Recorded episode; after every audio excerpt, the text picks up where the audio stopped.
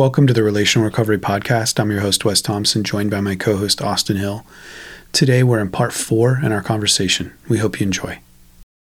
I think what's really unique and specific about this, when it's when we, we're talking about the truth hurts, when guys are in addiction or your family or a family member who's trapped in addiction, the very first step is telling the truth to them, revealing the truth, and that's really hard because it, re- it like you realize these things that are like are true. Like it's like I don't I don't know if they're using or I don't know if they're drinking too much, um, and so that that is a moment of truth where you have to seek that out, or you are the one who's using or drinking too much. You have to say the truth, and it's gonna hurt. It's gonna hurt other people. But that is the very first step that is required in healing from addiction, from going from active to a path of healing. That doesn't mean perfection. It means like I have to tell the truth first. But then the the other thing I think one of the fears that we have of saying something or that we think other people will have is that then that truth will be used as a weapon against me. Or guys who are in recovery, it's like, well, I mean, it's like, well, that guy's only been sober for a month. So that I've been sober for 6 months or 6 years.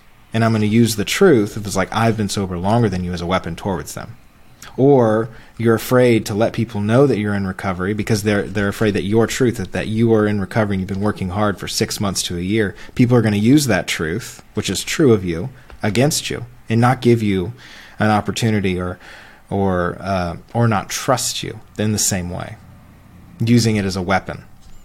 So like as a family member of someone it's like you have to be able to speak the truth to them that you're concerned about their use they're con- you're concerned about that and then not use it as a weapon. Like, well, you're just that. You're just an addict. You're just a drunk. That's that's using it as a weapon.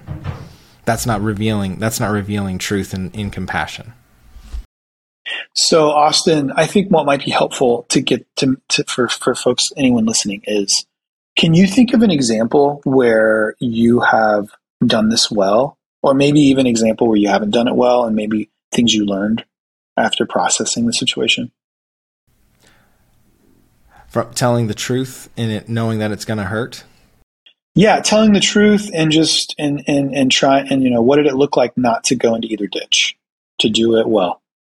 I would say most consistently is if i see see someone doing something small like a small behavior that i know is going to lead to something unhealthy instead uh, my moments of truth are most often like i need to say something to them in the moment. Or when I realize it, I need to call him back.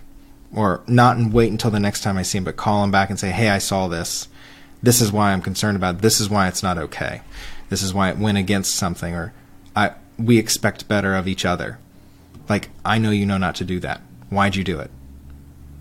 Those are, for me, that is something that I'm constantly working to improve on and trying to, like, not just like, oh, I'll tell him next time because I'm absent minded. I'm not going to remember.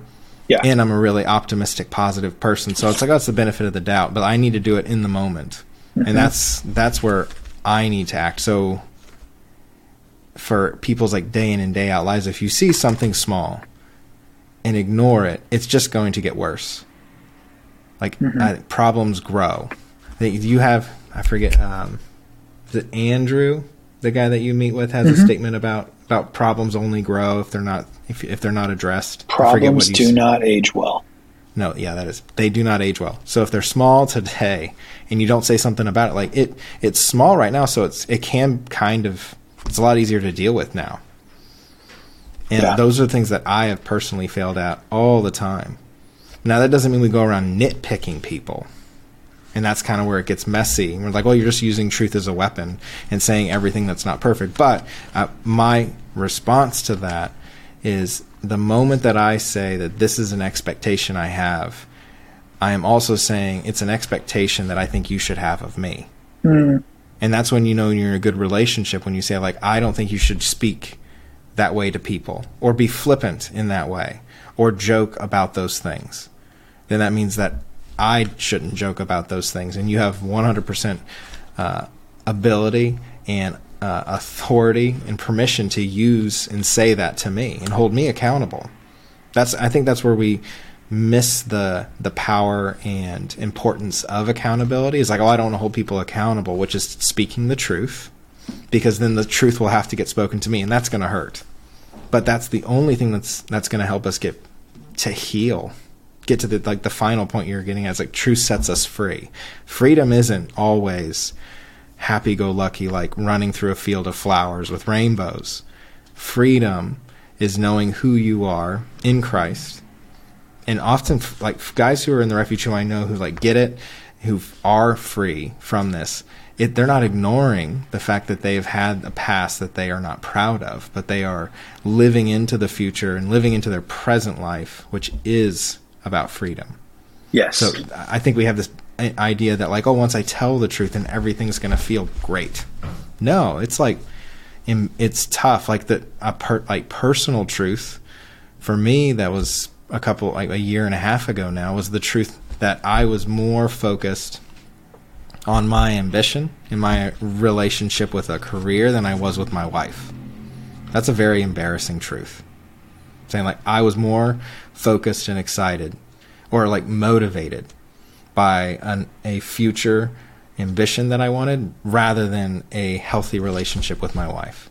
And yeah. that truth like was that was for me it's painful still, but I like addressing it and going through it and then my wife not using it as a weapon because like yeah. it was something we had talked about for a very long time and it's hurt it hurts still but it's something that we're moving f- that we are like that that I the things that I have done and put into place where that is no longer true of me but it doesn't mean that it still doesn't hurt when it pops up mm-hmm.